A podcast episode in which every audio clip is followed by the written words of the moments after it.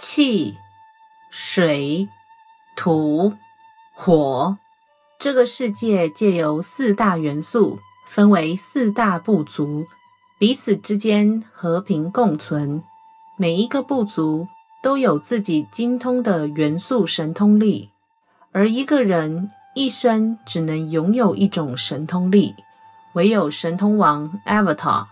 能够驾驭四种神通力，以维持世界的和谐。一百年前。烈火国为了彰显自己的荣耀，开始侵略他国，开启了百年战争。然而，肩负世界和平重责大任的神通王却消失得无影无踪。百年之后，南极圈的水族部落兄妹发现了一个封印在冰山中的男孩，他。就是失踪了一百年的神通王，于是他们开启了一段协助神通王去学习各种神通力以及对抗烈火国的旅程。当仔仔下班的时候，将会打开 on 的开关。仔仔下班中 on。各位听友，大家好，欢迎收听仔仔下班中，我是大酸梅，我是 L 大。大家今天看动画了吗？虽然这样问了，但是我相信来听我们这一集的，应该就是听完上了，所以就是继续跟我们讨论下集的内容吧。那我们主要会讨论在就是一些它比较细节，还有它的元素设计，跟它就是 L 大最厉害的武术的部分，所以。就是我们接下来就要讨论的是比较跟剧情相关的内容，所以如果有人介意剧透的话，那就是跟我一样，就是剧透唯一死刑的这种人的话，就记得自己先去看动画，还有后日谈的那一些漫画哦。对，他有漫画，嘿，对，好了，那简单的，非常非常简单的，先讲一下《Avatar: The Last Airbender》这一个这一部作品，它的。非常简单的一个概要，就是他一百多年前的时候，就是除了是他们这个百年战争嘛，但是我觉得他有一个设计非常漂亮的是说，因为最刚开始的战争起源是来自于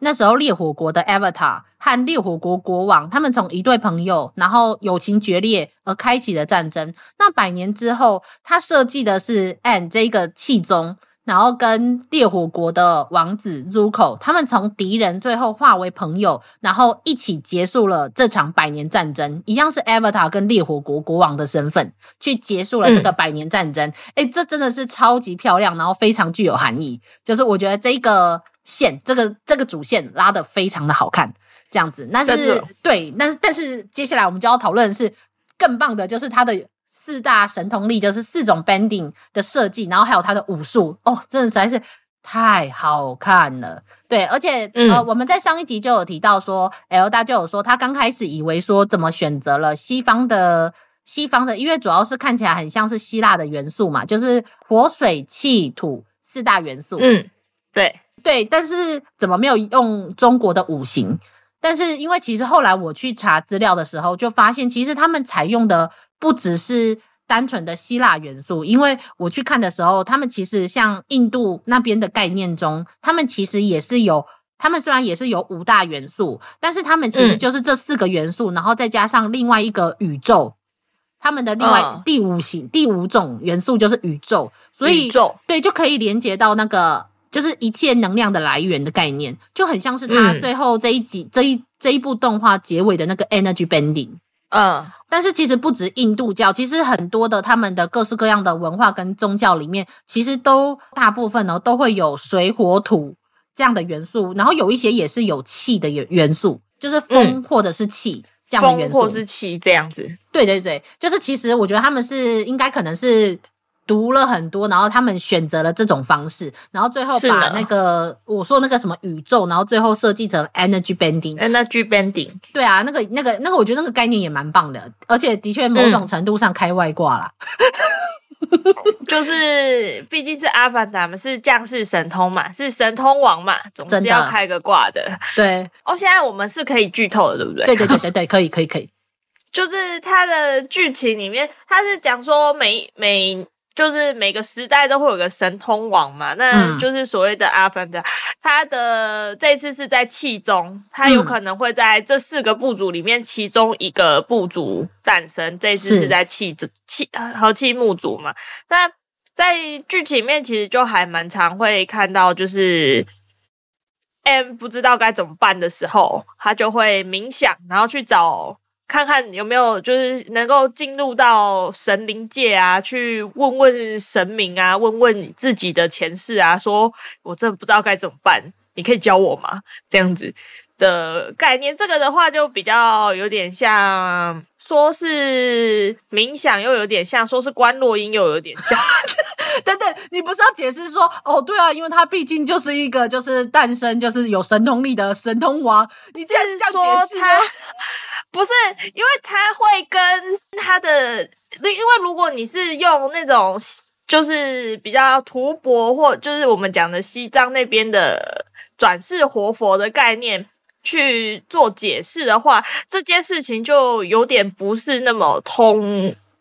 就是不是那么那那么通顺。因为如果你是活佛降世，按照这样的概念的话，他应该要保留之前的记忆记忆。对啦，对啦，但是安并没有保留之前，其实他是选择可能是进行冥想，他可能会到灵界去，然后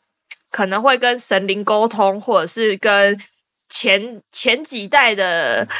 神通沟沟通，说，诶诶，我我现在这样子，我该。我我我该怎么做？我面临到了这个问题，然后或者是我不应该怎么做？这个东西就比较像是观落音的概念啊，你是跟前人沟通啊，虽然那个人也是你啦，这就是这个我觉得是蛮有趣的一个部分。对啊，呃，对啦，而且他就是，而且看起来都是分开的独立的人格，虽然说好像是共有共享同一个灵魂，可是却有不同的人格，这样某种程度上说不定也是多重人格，不是？呃，这个在就是宗教上面转，就是有有一派的转世的概念是这样啊，就是就是应该是说大家会会转世投胎嘛，嗯、那因为你每一次投胎都会是不同的人，嗯、所以就会他就会变变成说你好像有，应该说就是有点类似独立的记忆的感觉，嗯。对对对对，大概是这种概念。如果想要的话，你可以去唤醒你之前那一世的记忆。但这边的话，他们是用一个，反正就是大家一字排开嘛，每个神通 你要问谁就问谁嘛 的那种概念。天哪！有看过动画就会知道那一字排开是什么意思，真的是一字排开，没有在跟你开玩笑的，真的，一字排开，然后等着你叫这样子，永远都是现任的。Avatar 最重要，这样 没有真的，嗯，观落音实在是太好笑了，不行。因为对，因为我也想说，诶，我怎么觉得好像跟，因为虽然说 Air Nomad 他们的就是和气木族，他们基本上的那个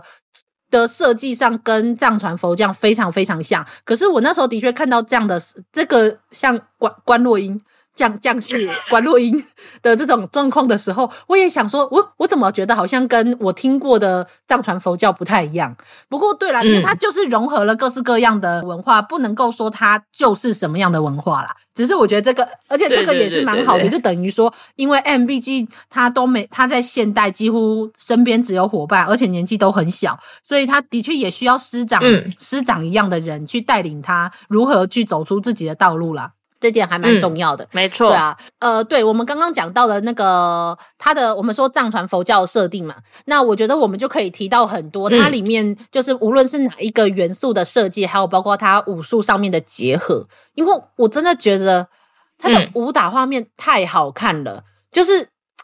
那个那个过了十几年，你都可以看出那个流畅感，你可以看出那个那个帧数，那个帧数帧数该怎么解释？总之就是那个动画的。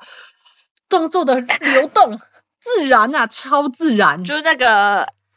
FPS 非常的高。我们在这里这样讲，你都听不懂。画面数非常高，这样子。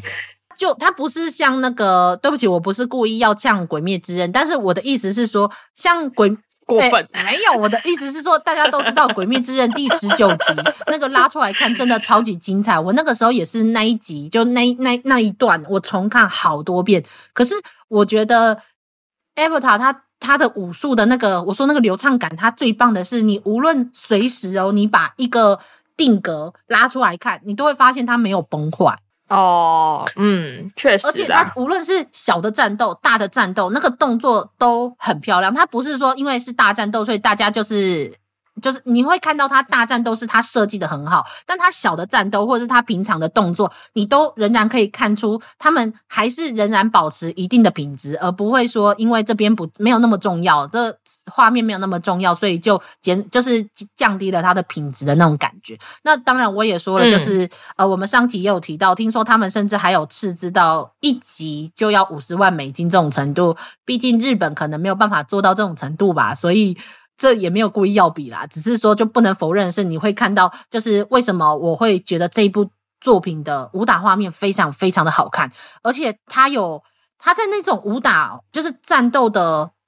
那个设计上超级有创意的。我我说创意不是说哦有天马行空的战斗，而是那个。画面跟他那个进行，你几乎是百看不厌的。像像像，例如说那个，我我印象超深刻，就是在第二季，他们他那一群人，他们要打进那个土强国，就是 Earth Kingdom 的那个皇宫的时候，他们要去跟那个国王讲说，嗯、就是你旁边这个龙凤，那 个那个叫龙凤，对，那个龙凤那个戴笠组织的那个头头，就是他是在架空你的架空你的权利，只就他那，所以他要打进那个皇宫。的那一段真的是超好看，嗯、就是无论他们的进展、他们的动作，然后到他们如何去打，然后 Katara 在那个时候大概就是想出了他那个水 water bending 的那个手臂的延长。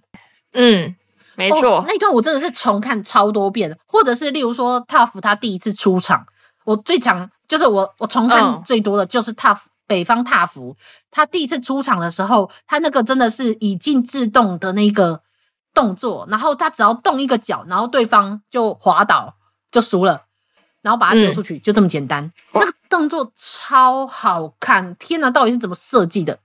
超级棒哦！天哪，就我觉得讲起来，我超多画面超想推荐给大家看的。那更不用说，那最后还有什么团体战的设定啊？然后还有包括到那个 Zuko 最后最后面跟阿朱拉的对决啊，这样子哦，都超级棒哦！天哪，大家去看好不好？去看。就是去看，没有什么好说的，就是去看。但是我觉得他在设定这些武术的时候，还是多少，就是我们有提到说，有一点西方人去看待所谓的武功的这种想法，因为因为对可能西方人来说，嗯、他那个内力就真的很像超能力吧？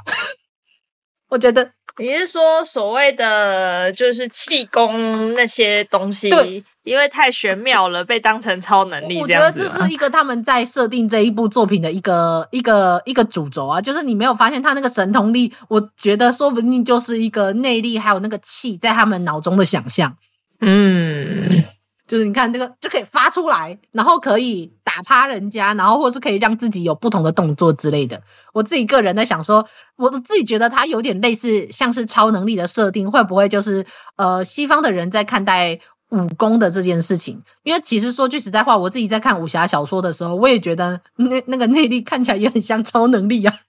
呃，确实啦，要这么讲也不能说是错啊。你看打通什么任对对对任督二脉。任督二脉，然后什么什么气怎么样走，然后什么，嗯、呃，反正就这这一类的东西，对吧、啊？嗯、就是我我不能怪他们，因为我自己有时候看一看都哇哦，这样真的做得到吗？对，但但是就算如此啦，就算的确，我觉得他多少会有一些西方人去，这是我自己觉得啦，就是去看待这一些东西的一些想法，但是我仍然不觉得他是有所谓的。文化挪用，我觉得它没有冲突，它是把它融合进这个世界世界的设定设定的价值观里面，我觉得是很棒的。嗯、而且我觉得它最棒的是，除了说好，它有像是内力、像超能力这种设定以外，我觉得它最重要的是，它有学会一个，它有融合进一个武术的态度，还有包括他们这一个部族的态度。它里面有提到那个 Air Nopen，就是和气木族嘛，他们崇尚和平，所以他们不愿意，他们不太喜欢争斗，所以他们会倾向于说回避。嗯这件事情，所以他们在练习 Earth Bending 的时候，哎，在学习 Earth Bending 的时候就非常的辛苦，所以他那时候练了很多基本功，就是那时候有蹲马步啊，然后铁砂掌，我觉得那个铁砂掌也很好笑，铁砂掌还蛮好笑的，然后，然后就是一开始在在在练的时候，就看到安非常的艰难，手非常的痛，啊，对，然后就是很好笑。而且他后来学会 Earth Bending 的重点，竟然不是说你要练很多很多的基本功，他的重点是说 Earth Bending 是一个态度，你要坚定，还有坚持，你要挡在那里，你不能逃跑，就跟土的那种强度跟坚韧强度对一样的。对，我就想，我那时候看到的时候，我整个惊艳呢，就是因为最重要的就是好像就是你要练很多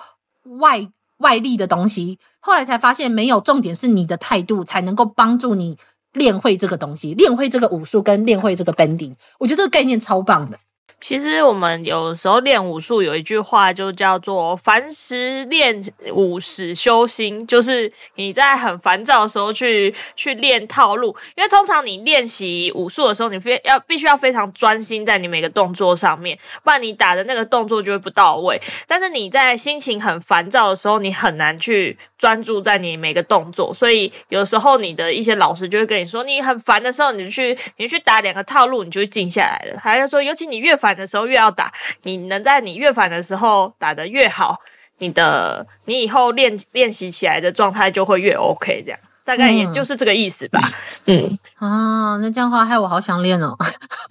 开始有有兴趣的话，是推荐大家可以找个自己喜欢的武术去练。嗯、对对对，真的，嗯、因为它里面真的超多的。大家如果偶尔也想，就是想看看说可以练什么武术，你可以来看这部动画，这样子看看 Avatar，然后你去选一下你里面你喜欢的，你喜欢的你比较喜欢哪一种这样子。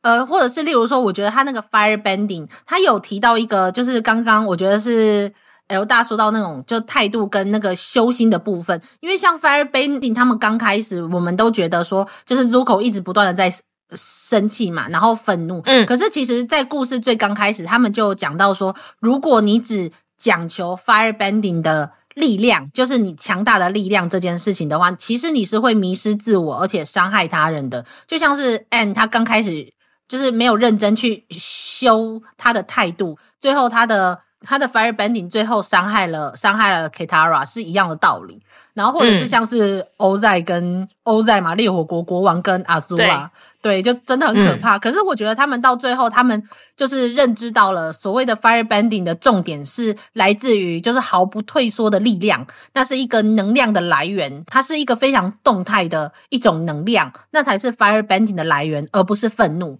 这样子。我也觉得、嗯、哦，这这我也觉得这一部分它连接的就是很好，这样，所以我觉得它是它的元素的设计，再搭配上它武术的哲学的核心，我觉得才是这一部作品，我觉得它非常。不一样，它不是单纯的就是展现一个武功给你看，而是它连这个武功跟这个元素，它的价值观，它都已经想好，它是一个非常完整的价值观的想法。嗯，对，所以我觉得很棒。所以因此，那那我要来偷问一下 L 大，那如果假设今天你要选一个 bending，你要选哪一个？就 L 大不是说可以选一个自己想要的，选一个自己想要的哦。对呀。呃我其实我个人偏好 Earth Bending 诶，为什么？嗯，跟我比较合吧，就是那种感觉。觉得 Earth Bending 是呃，在它的动画设定里面是红拳嘛，嗯，就红拳的的打法比跟我比较合，然后我也蛮喜欢 Earth Bending 它传达出来的概念，像什么？就是不退缩啊，然后要。我觉得它是一个蛮踏实的、蛮踏实的那个的武术啦，就是蛮踏实的一个概念这样子。嗯，嗯，我也很难去形容这件事情。然后，因为像北少林的话，像 Fire 他们 Fire Bending 是用北少林当基础，然后那 Air Bending 的话是用八卦掌。嗯，然后还有就是 water bending 是太极拳嘛。嗯、那太太极的话，其实我也蛮喜欢练太极拳的，所以可能 water bending 跟 earth bending 会是我比较 prefer 的。八卦掌的话，纯粹是因为它的那个步伐，我觉得它太多变了，嗯、我觉得他很难驾驭。啊 真的八卦掌很重要的就是他的步伐跟身法，对于我来说，我不太擅长这么。这么多变化，然后这么多复杂的步伐，我会没有办法啦。对，嗯、我是比较武术面的概概念在讲啊。对啊，我我那时候看到说他的 Earth 呃那个叫做 Air Bending 是说他是从就我那时候查说八卦掌是说他是从就是他的走步然后转换到他的手掌手掌上面的打法，然后我就想说、嗯、这什么意思？我看不懂。他的意思应该是说他有八卦掌，他有非常独特的步法跟身法，他们会去走那个那个我想一下那个叫什么。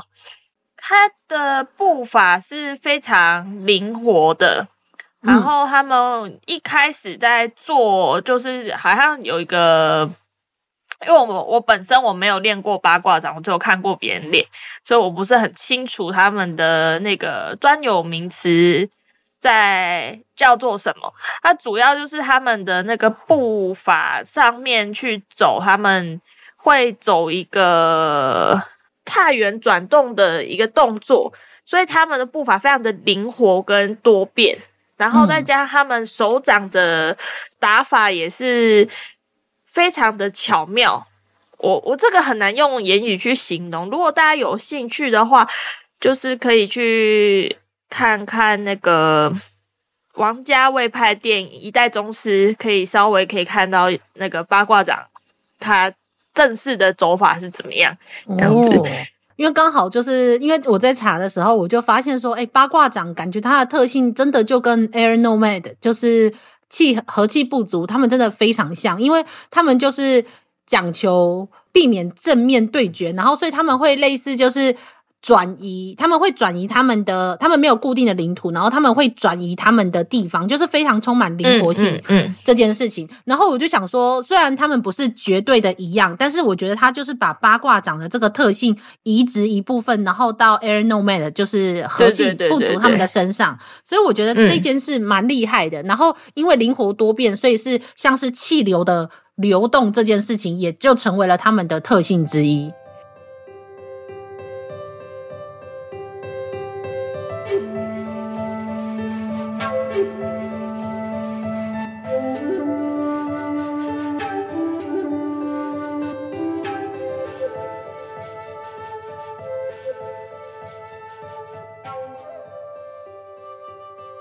如果要选的是一个部族，然后跟 bending 的话，我我会还蛮想要 air bending 的，因为最主要的是。哦最主要的是，因为就是感觉他们很自由，虽然他们不能够吃肉这件事。藏传佛教我记得可以吃肉，不是吗？这是人家是移植了藏传佛教的一部分，但是人家毕竟是大气木主啊，不太一样啊。好好吧，哭哭。但是因为他们好像有时候会换不同的地方居住，所以 Ann 就会认识很多各地的朋友。然后我就觉得，嗯、哦天哪，就是我好羡慕这样子的生活，这样子。然后确实呢。很像大酸梅会做的事，哎哎哎哎，因为那个时候我跟我的英国家教讨论的时候，他就有问我这件事，然后我就说，我就说，那当然就是 air bending 啊，我就觉得就是四个里面，如果要选一个 bending，然后一个部族，嗯、我会选 air bending 跟 air nomad，而且你看他，他除了可以就是各地移居以外，他们还会飞耶，会飞耶，你其实只是想要一只阿帕吧？对。承认吧，承认吧，你只是想要一只阿帕。不，我跟你说，先不管有没有阿帕，他还是可以用他那个 glider，就 glider 是什么东西？就是那个滑翔的那个滑翔，算是滑翔翼吧？对呀、啊，你看它可以，又可以拿来打架，然后又可以飞。好啦，也是很多功能。对啊，但但但是不能否认，是在里面他们也设计出了可以配合气流，然后就可以飞的科技啦。但是。用那个就可以飞多棒，而且它还可以坐在那个一颗球，然后上面这样到处快速的移动，超棒啊！这样哇，我好想要。但是好啦，我承认，就因为他们的 air bending 就是从观察 flying bison 嘛，阿帕他们的那个种族的动物上身上学习而来的 bending。air nomad 就是和气木族，他们有一个好处就是他们也会养 bison，所以嗯，意思就是说他们可以每一个人有一只阿帕，很棒。对啊，大家都应该有一只阿帕。对，人人都想要有一只阿帕，而且阿帕这只动物，它不仅是可以带你飞，它又通人性，然后又是好朋友，重点是还很会打架，完全适合所有的人饲养一只。没错，大家都应该有一只阿帕，而且你看他们里面不是常常在那里打来打去，然后打得很辛苦。阿帕一来尾巴一甩，然后大家就飞出去，然后就可以逃走了。对啊，你看多好。虽然说它会掉毛，然后被人家追上去了，这个也很可爱。真的哦，对，那时候我在录音之前也有跟 L 大讲过，就是我那时候都不知道，原来阿帕是从某个我们台湾人都很熟的动画中的一个角色延伸而来的。大听友们要不要猜猜看？给你们三秒钟，三、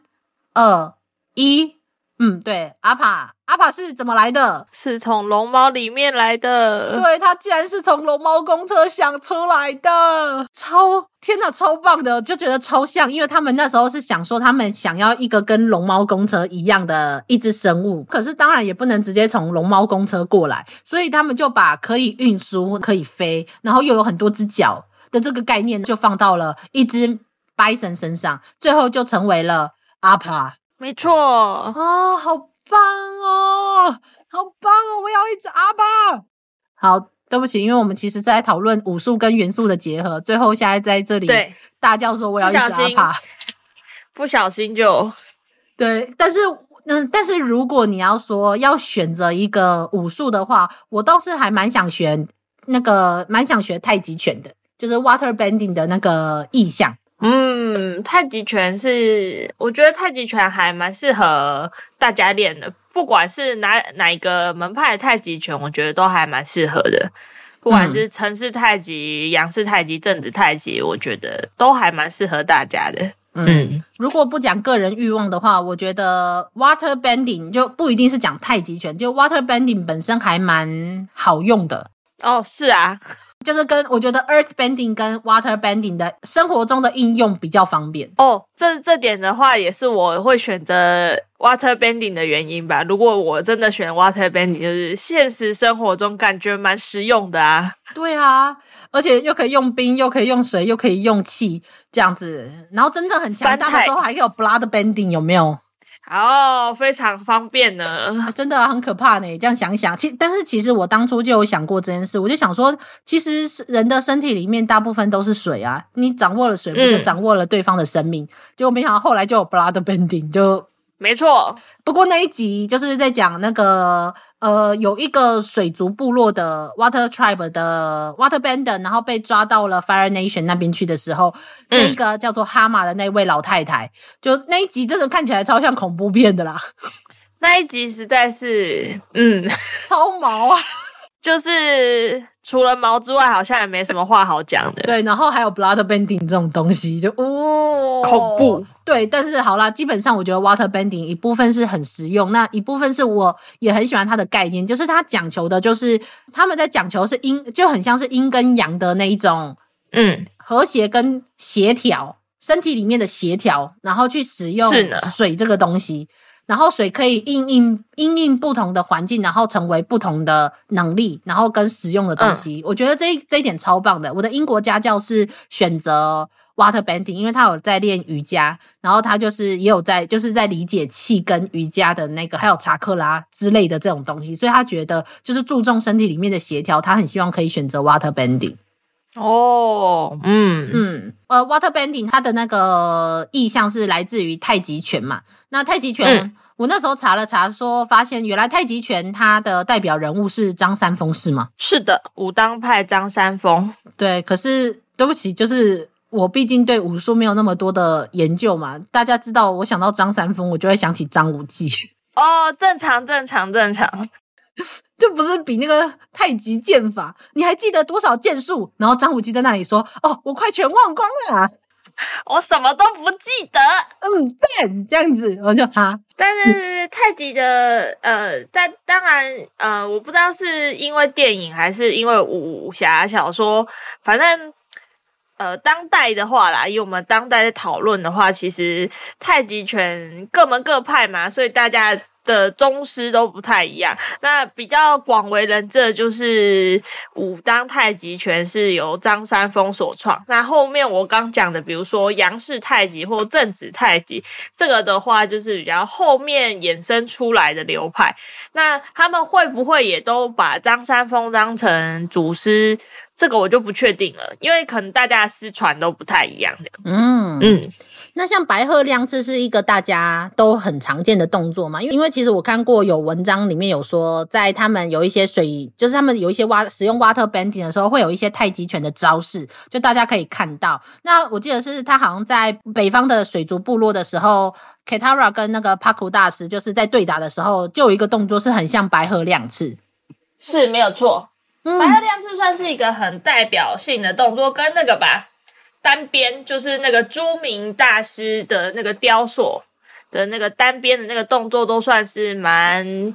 蛮算是蛮代表性的。就是看到这个动作，大概大家会猜说是太极拳这样子。嗯嗯嗯，哦，没有啦，就我就只是只是因为对这部分还蛮好奇的，就是因为我就是毕竟。呃，毕竟太极拳，我就只有看人家怎么打，然后学校有活动去参加一下，但是我没有很了解它的概念。嗯、哦。还有我看那个介绍是说，Toph 他会有，因为它它算是自学自学 Earth Bending，、嗯、所以它有一些动作，他们说是那个叫做螳螂拳，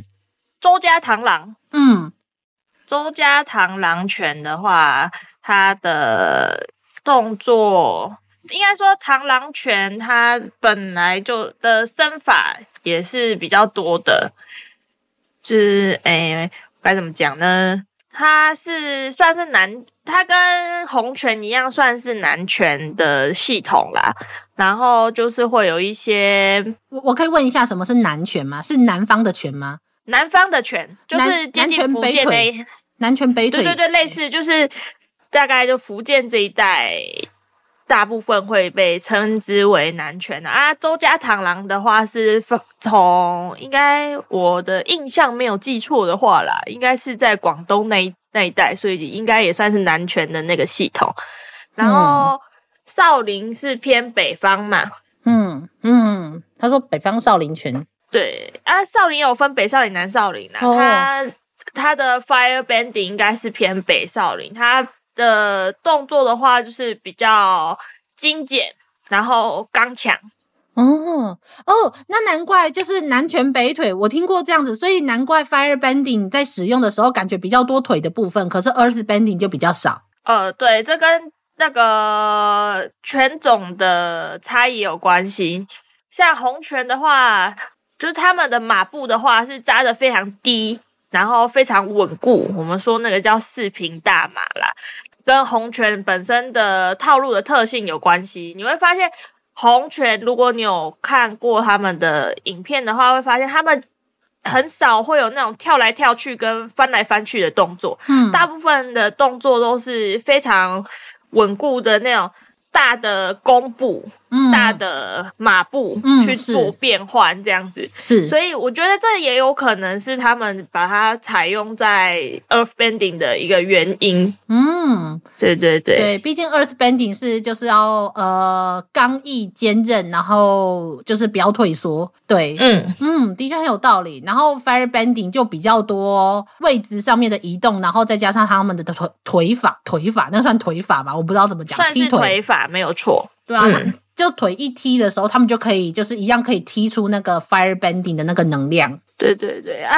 至于周家螳螂拳的话，因为我没有实际看过他的打法，我只能大概用一点可能其他螳螂拳的，因为螳螂拳有分很多，有周家螳螂拳啊、七星螳螂拳啊，嗯呃，什么六合螳螂拳等等等，好多螳螂拳，就不同的不同的门派会有不同的一些特性。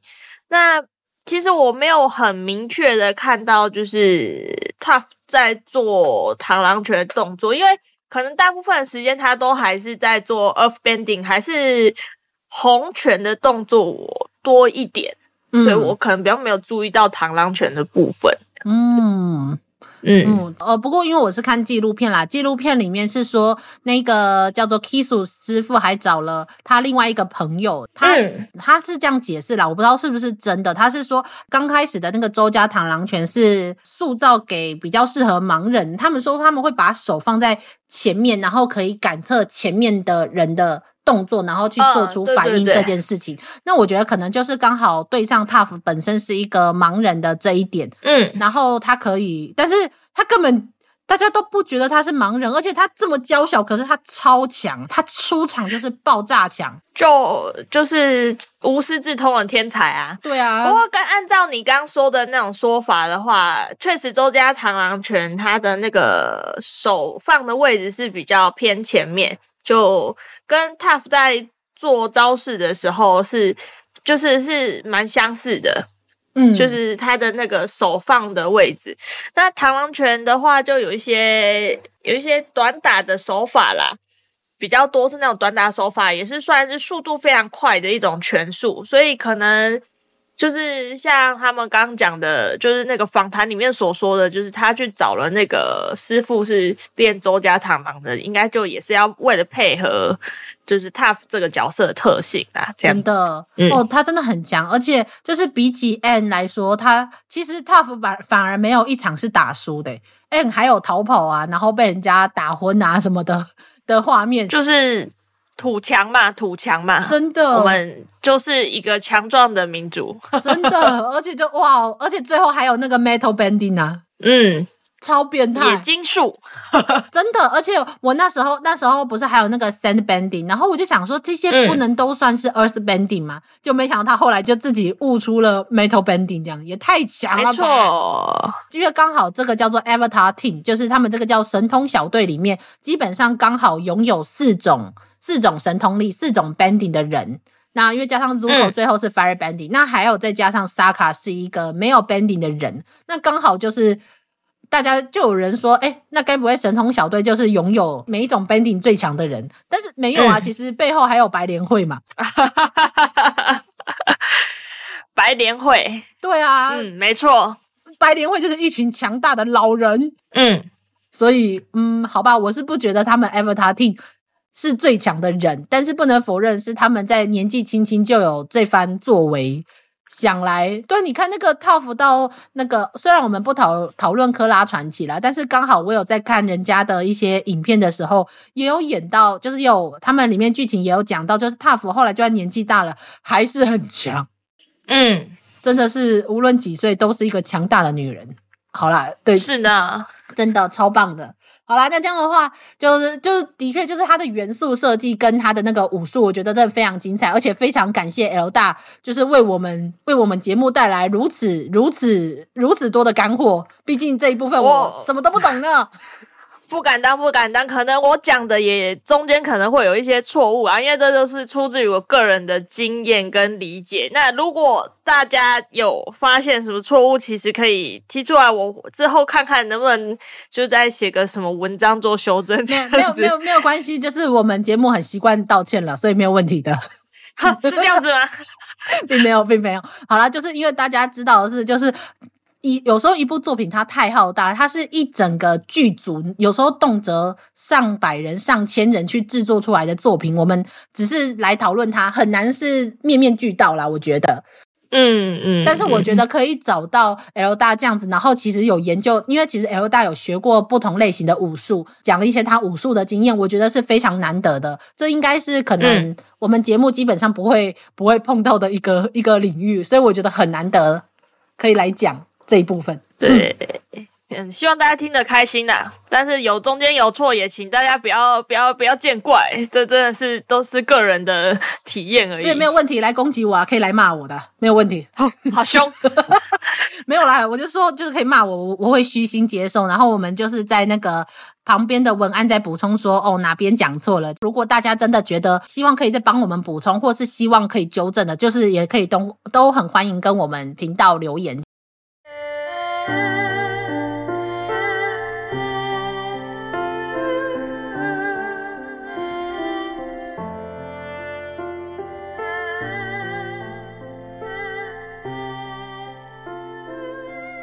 对，刚刚讲了很多，就是关于武术还有它的元素，就是世界观的一些基础设定。那我觉得他们这一个作品其实有一个很棒的是，他们有融合很多各地还有各种文化的传说或者是历史进去，塑造一些他们的动物，或者是有点类似灵兽啊、怪物之类的。我觉得尤其像我们，我们应该可以算是中华文化下长大的。那你看到某一些部分的时候，你还是可以。意识到说啊，原来他在讲什么。就是如果就算是就算是西方人，他们不知道这些文化，他可能也会看一个很就是没有看过的东西，觉得很有趣。那我们是可以看到我们的文化，然后觉得很有趣。我觉得这是这一部作品，就是在不同的地方让人可以感受到那种趣味的一个部分。嗯，蛮想讲就是那个 Lion Turtle。Lion Turtle 的中文叫什么啊？狮龟吗？狮龟就叫石龟，石龟哦，好，因为因为我都对不起，我都是看英文嘛。那这个 Lion Turtle 由来也蛮有趣的，就是他们其实很早期就在想 Lion Turtle 这个这个这个算是类似圣兽一样的生物的存在的的一个设定，然后是因为他们那时候去首尔，韩国的首尔找制作。这个动画小组他们最刚开始的那个，就类似他们想要去征求经费跟那些的最刚开始那个小去做试播的那个动画的时候，他们看到了一个像是乌龟的雕像，然后背着一个很大的物体。大家有没有觉得听起来很耳熟呢？我那时候看到英文这样写的时候，我就说这就是 B 系吧，就是 B 系啊，感觉就是 B 系啊。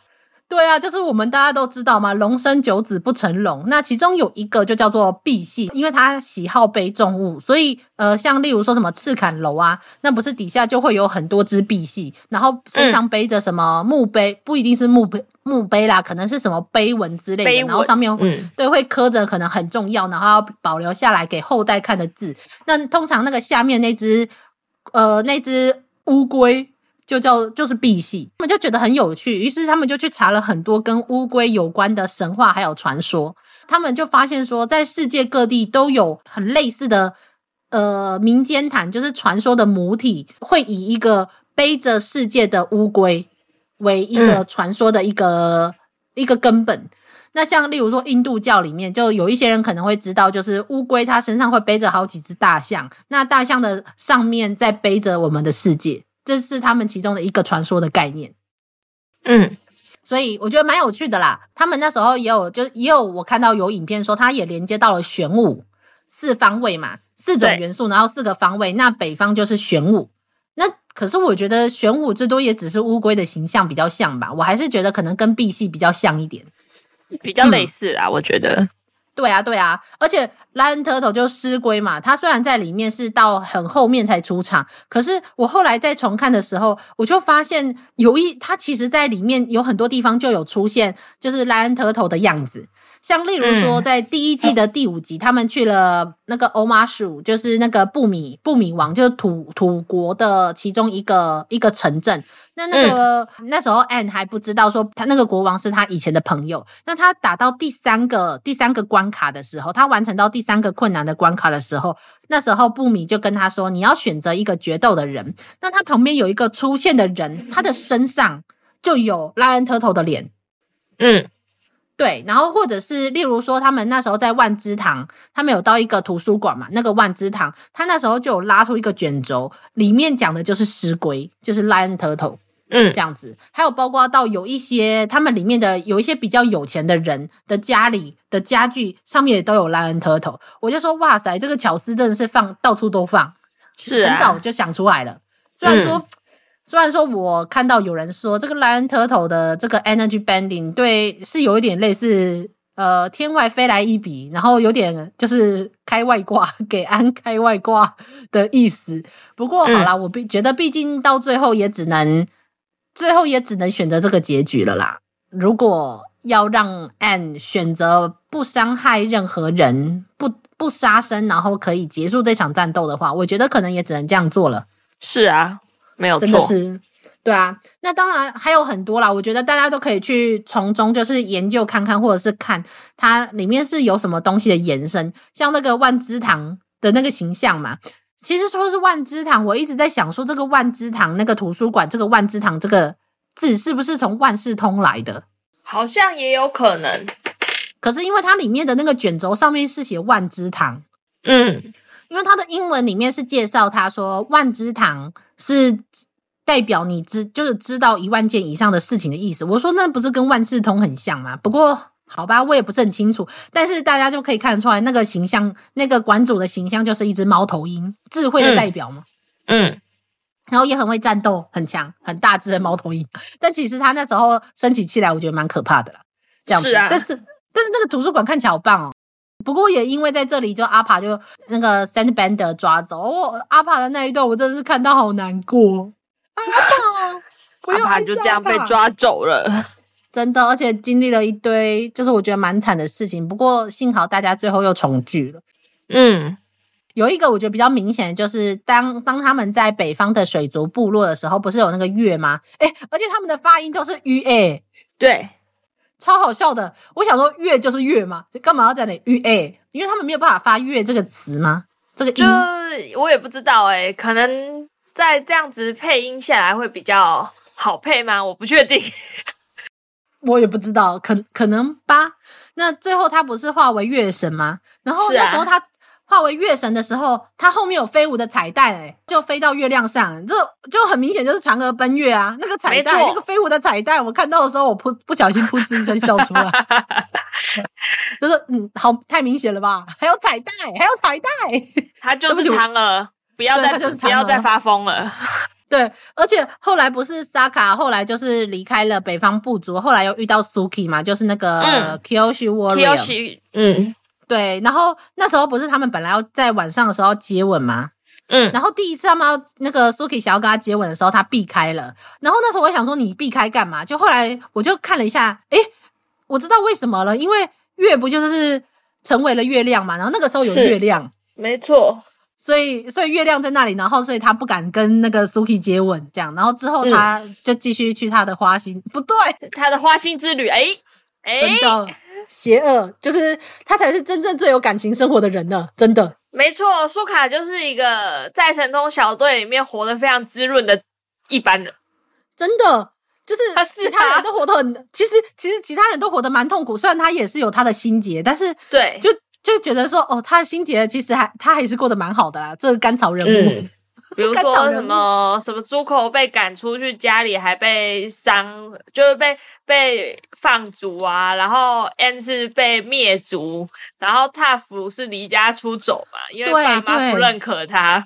对，对没有 Katara 其实也是他妹，其实但是我觉得 Katara 有一个心结，就是就是他妈妈因为他的关系，然后被带走。呃，对，嗯，这可能也是角色立体的原因吧。是啊，然后就可是萨卡还是过得很滋润，还是过得很滋润。有时候就是他那个奇怪的幽默感，我我个人是觉得很白痴，但是也很好笑啊。个人也蛮喜欢他的啊，对啊，对啊，还蛮蛮逗趣的一个角色，而且其实他还是有还蛮有他的能力的，嗯、就是无论是设计战术啊，或者是设计，就是去讨论一些科技的那些发展，军师，军师。真的，真的。虽然说有时候，有时候他的战术不，哎、欸、我觉得他有一个很有趣的，就是他也没有把它设计成说他的战术每一次都有用，但是他会发现他的战术在哪里没用了，然后或者是已经被人家用走了，那他就再想一个新的。对，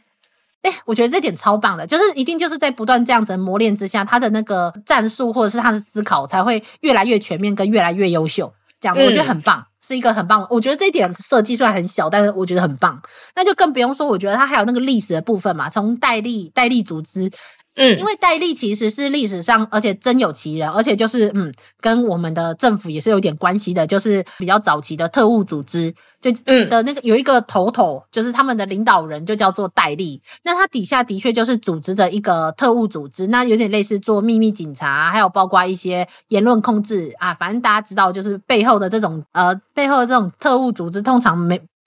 干的不是什么好事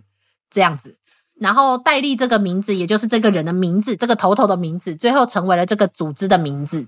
嗯，然后还有那个劳改营啊，它里面就叫做劳改诶。对，就是劳改，就是劳改营，没有在开玩笑的。然后它的里面也真的是劳改营呢，就真的是劳改营，名副其实的劳改呢。嗯。但是我没有想到他会直接用他的那个声音直接变成劳改这件事，我觉得蛮就蛮好笑的，我觉得蛮有意思的。对啊，然后还有那个白莲会啊，白莲会其实是就以前早期的历史中，就是也会有出现的民间组织。那他们其实，在背后就是吸纳了非常多的民的非常多的人，然后在民间有非常多的影响力，好像还有长达好像有几百年，就是不是说像？对啊，不是像朝代那么长，看，但是好像也中间也好像也有经过一两百年。然后他们有他们，嗯、他们有点类似用半宗教的方式去吸引人家加入，然后成为一个民间的力量。对，没有错，就是他们尤其在 Earth Kingdom 这一部分，虽然它还是有它自己的一些设计，像例如说，我觉得那个很像捷运诶，就可以做得这么的。呃，中式建筑，但是很像捷运，然后就是那个、那个、那个算什么车厢，然后在那里移动。可是它同时还是把一些以前就是中国的古代发生的东西，然后把它拿进来放在这个剧情设计里面，我觉得还是还蛮有趣的。然后还有那个很像妄妄想代理人 OP 的 Judy，那个笑真的是让你心里发寒呐、啊，真的好可怕哦！啊，好啦好啦，我觉得我们这一集也差不多。先讲到一个段落，哇，好像 讲的太长了，怎么会这样？难道是我们节目上史上的上中下三集吗？对，我觉得应该是这样子啊。好了，那么大家记得要再听我们的下集哦。说好的下集不是下集，对不起，我们这一集是终极。我没有想过讲那么长。好，他世界观真的太大了啦！对对对对，真的真的的。好啦，那么就大家记得在听我们的下集。如果你还有力气的话，那不然就偶尔 休息的时候把它拿出来放哦。那就这样子，因为我们总算不讲设定，我们要来讲角色啦。好长啊！好，那么就这样子啦。好，就这样，大家下次再见喽！大家拜拜，拜拜。啊，上班，上班，我不要工作。下班了，回去回去工作喽。各位听友，大家好，我是大酸梅。嘿，没错，可能很多听友会觉得很奇怪，都听到了最后，为什么我在这里又要录一段补述我的这一集的内容？那么主要是因为刚好我在录完了节目之后，我听了一个我平常会蛮常听的一个频道，叫做法客电台。法律的法，客人的客，呃，他们是在推广法律白话文运动的一个频道，会把很多社会议题跟法律的知识结合起来，做类似法律的科普给听众，所以我非常喜欢他们的节目。那他们刚好最近在做的就是一个呃，讨论西藏的历史文化、宗教。到人权议题还有台湾的关系的两集节目，所以我也很推荐大家去听听看。那么我听了之后，我觉得很有感触，于是我就想说去查一些跟 Avatar 相关的一些关于西藏，我们现在可能要证明为图博的这个地区的一些呃文化相关的一些资料。结果没想到让我蛮意外的就是。我在网络上看到了很多藏人，他们对于 Avatar 的作品中去使用的很多跟藏人相关的的元素，其实是蛮不认同，而且是感觉到蛮不被尊重的。身为一个很喜欢这部作品的里面一个多元价值跟多元的意见的一个观众，我觉得最好还是要把我看到的这些资料整理在这边，让大家去听到另外一方的声音，才能表达出。我想要尊重多元价值的一种做法。我听到的不如说我看到的这些文章，他们大部分基本上都是英文。那如果大家有兴趣的话，呃，可以去查查看。他们基本上的名词会就直接是 Avatar 再加上 Tibetan，就是图博，呃，图博人或是图博的的这样子的名词。那可以去看看，其实有这样子相关的留言还有想法，其实并并没有。很少，相对我们一个台湾人去看待这部作品的意见来说，他们藏人对于这部作品的想法并没有比较少。最主要的是，他们对于这部作品去使用了图博曾经经历过的历史为素材，感到不被尊重的那份心情。那么，可能以一个台湾人来说，我们会很难想象说，为什么他们会觉得不被尊重。我在看了很多不同的文章，还有很多人的意见想法之后，呃，我稍微大致上的整理了几个部分。那第一个是，几乎整个 Air Nomad，也就是和亲木族，都是在影射藏人的生活，包含到他们的衣着、生活方式，甚至是崇尚和平、减少纷争的那一种生活态度。连不能否认是连人名都非常的明显，例如说，And 师傅叫做 GESO。他在续作《Legend of Korra》科拉传奇中，他的儿子叫做 Tenzin。那么 Tenzin Gyatso 这个名字就是目前公认的第十四代达赖喇嘛他的名字的简称。所以剧组是没有办法否认说他们很深的去采用了藏传佛教跟藏人的他们的很多文化，还有他们的经历过的事情。那当然就更不用说 Air Nomad 在故事中是被 Fire Nation 给呃以种族灭绝的方式几乎整个灭掉了，也就是所谓的 Avatar 的 Last Airbender 这个名字的由来。但是这部作品去讨论了藏人遭受过的这个经历。没错，其实种族灭绝这个词真的不是只有我这么讲，包括到我看过的那一些文章中，其实都有提到所谓的 genocide，就是种族灭绝。那这个词对英文来说算是一个非常严重的指认。的一个名词，但是我看到的藏人的文章基本上都甚至会提到这段剧情，然后跟使用 genocide，对他们来说这是一件非常严重而且认真的事情。然而他们会认为说 Avatar 中使用了这么惨痛的历史，可是他在纪录片或者是设定集中其实都没有特别去提到，无论是藏人或者是藏传佛教的这些相关的历史跟藏人所受到的遭遇，只有把他们看起来。比较煽动人心的那个元素，就是可能被种族灭绝，然后还有他们，还有一些所谓的西方人对于藏人的一些浪漫的想象，就是某一些形象化的样子投射在这部作品中。然而，真正要让人去理解到藏人的文化的一些。深度跟细节的部分，还有包括到他们的历史，却在故事中几乎连提都没有提。那更不用说纪录片跟设定集中也都没有提过。还有包括到，例如说，呃，也是有出现在藏区的一些劳改营，大家也就知道的，在故事中其实就有提到劳改湖这个地方，它直接名字甚至都直接取用。但是在这边的情节却过于单纯，没有去非常详细的描述到进入劳改营之后是会接受或遭遇怎么样的事情，那一些不公平跟不人道的对待都没有像故事中这么简单。可是他却直接的采用了这个名字，这是对他们来说其实很不能够认同的地方。那另外第二个是我在想，他们也会觉得说，在故事中有一种。被代表的感觉是在于说，有一些藏人会表达说，他们对于故事中被帝国主义和殖民主义下的地区所受到的侵略与伤害的那种心情，其实并没有那么容易平复，并没有像故事中。像 Anne，他的整个民族都被灭族，只剩下他最后一个人。然而，他在战争打完之后，好像就非常简单的接受了 Zuko，然后拥抱了 Zuko，然后去接受说烈火国可以直接这样子和平的、非常自然的，好像就没有关系，我们认错了，这么简单的去带过这一些他们所留下来的伤痛还有伤痕。呃，这是藏人对于 Avatar 里面这一段像是影射历史，可是却又处理得太单纯的部分，做的就是很不能够接受跟认同的部分。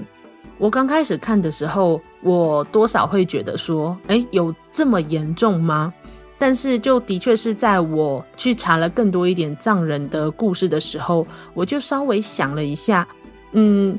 这可能对藏人来说，这种事情很像是说，你将我们的那些悲痛都拿去当做你的故事素材，甚至你的小组中也都没有藏人，或者是也都没有和藏人讨论过这些故事内容。对他们来说，根本就是一个伤疤，而且还没有愈合的伤疤，来当做故事的一个设定，可是却把结尾的这种和解做得这么的轻描淡写跟理所当然。他们在中间看到的是一个自己民族的投射，我觉得身为一个台湾人，我是真的很难想象。不过我后来大致上想象了看看，我在想，也许就像是一个不是台湾的剧组，却将二二八的事情，无论是从中挑了两三个家庭或是家属他们的遭遇，或者是整个主要的二二八的事件。的遭遇拿去当做他们故事的一部分，但是虽然他的故事中有非常明显的影射着二二八事情的元素，可是他的确却没有去多描写一些可能家属或者是很多受害者心理挣扎的部分。可是却在这个时候，在那个故事的结尾，却说加害者与被害者他们就彼此拥抱，成为朋友，用爱与和平去看待，因为这是他们的生活方式。对，我在想，如果以一个台湾人，多多少少也会很不认同这种做法吧。那当然，我有去看一些其实算是反驳这个做法的一些人的想法，他们主要的解释是这样子的：第一点。他们会认为说啊，这毕竟是儿童向的作品，我们不适合太血腥、太残酷的故事，嗯，是要给孩子看的。那么第二点是，虽然烈火国土国和和亲木族有非常强烈的影射，没有错，但是那并不全然是代表说这个国家或是这个民族就等于我们现实中的哪个民族。这部作品的重点其实是尊重多元价值，还有爱与和平，所以才会有这样子的结局。并不是故意去忽略历史的伤痛。第三点是说，这是一个被创作出来的奇幻世界，创作者有创作的自由，好吧？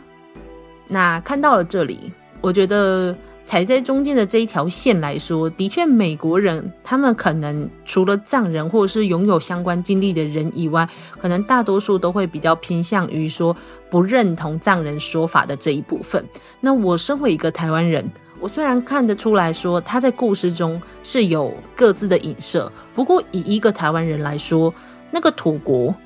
太清朝了，他衣着什么都太清朝了，离我们很远。那烈火国呢，也跟我们台湾人的生活环境不是那么像，所以虽然对其中的很多中华文化其实是很熟悉的，但是我们并没有把我们对于我们社会的一个身份认同放进这部作品里面，也当然的，我不会感受到那么强烈的被冒犯的感觉。但是我觉得，在我查了一些跟图博相关的资料之后，我知道这多少会有一点像是偏向于政治正确。尤其像之前奥斯卡奖开始对电影的制作小组的身份会有所要求，那很多人就会开始讨论起所谓的创作自由在哪里。但是，嗯，就算的确会有这些争议，可是我觉得我多少会理解说为什么会有这种描述，像是说，好，就算台湾的确以前也曾经被日本侵略跟殖民。可是，我们对于殖民，如果不是特别讲述日本跟台湾的殖民这件事情的话，我们不会对殖民这件事有这么深刻的反感与敏感。那可能是因为我们都身处和平，我们没有受到很多的迫害，所以我们对于这件事情的呃反感跟敏感度真的不会像藏人那么高。然而，对藏人来说，他们就不一样了。对。在一九五九年之后，他们有一直不断有大大小小的反抗活动，可是不断不断的被镇压。一九八九年、二零零八年、二零一二年是其中三次很大规模的藏人抗议活动，有超过一百多人以上的藏人自焚，数以万计的藏人被镇压，那就更不用说其他日常的控制。我觉得看到了这些事情的时候。如果要再说，我觉得这些东西都没有关系。呃，我我没有办法说这样的话，因为他们的伤痛是如此的接近。当他们的生活，他们可能是因此而流落流落他乡的那一些藏人，他们对于这种创作跟对于这种故事会有这种想法，我觉得也是也是蛮理所当然的。那么，那么该怎么办呢？对。我觉得有一个重点是，那么该怎么办呢？嗯，我就只能单纯的分享了一下我的看法。在所谓的创作一个幻想的故事，和不要造成他人的二次创伤，或者不要造成所谓的某文化挪用，可以怎么做？那么第一个，以一个像 Avatar 这样已经被创作出来，而且我还是很喜爱他，非常非常喜欢他的人来说，我们需要去告诉。藏人的是说，虽然故事中没有非常清楚地描述你们的处境，但是这部作品它给了我一个契机去了解你们的事情，并且知道你们惨痛的过去，我们会记在心里，并且给予支持。我觉得最重要的是，不见得我们可以实质上马上做到什么，我们可能最多就是网络上签个名，或者是在网络上留言，然后告诉他们我们支持他们。好吧，老实说，以一个台湾人的角度，可以给的支持真的是不提也罢。台湾人真的是在很多事情上面很无力呢。不过，只能说我们还是要记在心里，要告诉他们说我们会看着，而且记在心里。另外，如果是我的话，我可能会看情况去分享一下我在旅行中的确因为一些政治关系，所以遭受到的一些遭遇。嗯，不是什么好事啦。嗯，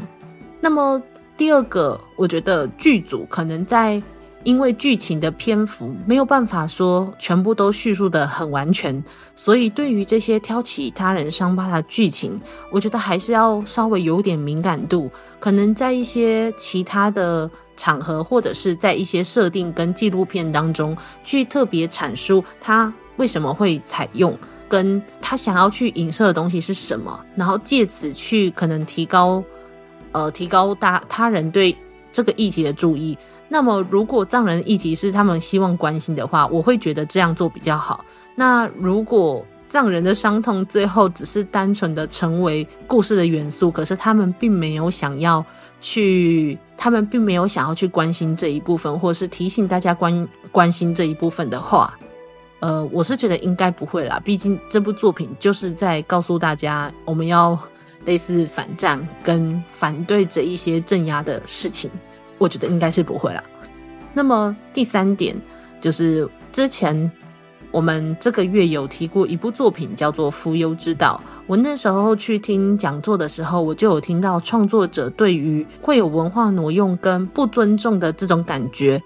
非常非常的担心，所以他们会拿着故事内容去跟他已经采用了元素的那一些不足。像例如说，呃，阿美族或是一些当地的原住民，去讨论一下这个剧情的内容会不会有哪里不适当的，甚至也会去拿给人类学教授去讨论，或者是让他们阅读，去了解说有没有哪里的使用是不正确或是不适合的。所以我觉得，尤其在这种采用很多各地的民族人民他们的文化还有历史的作品中。这种敏感度，我觉得是的确对自己的作品有负责的一种态度，我觉得是这样子啦。那当然说来很简单，但是实践本身就是一种困难。可是这一些思考是我觉得我不得不在这个节目后面放上了这一段内容去做补述的原因。我没有要说教，也不是说大家非得跟我一样这么做，或者是看任何作品全部都要开始先政治正确的思考一遍。只是我觉得这种分界线的拿捏，应该至少再怎么样都要去思考完之后再去执行，而不是说，呃，为了创作自由，或者是我想做什么我就做什么。所以完全不用管我做的事情会不会造成他人的伤痛，而且尤其这件事还是跟别人最痛苦的事情的一部分息息相关。我觉得这是我在中间想到的部分。那么好啦，就讲到这里吧。大家要记得听我们的下集的节目，还有我们之后的节目哦。就这样啦，大家拜拜。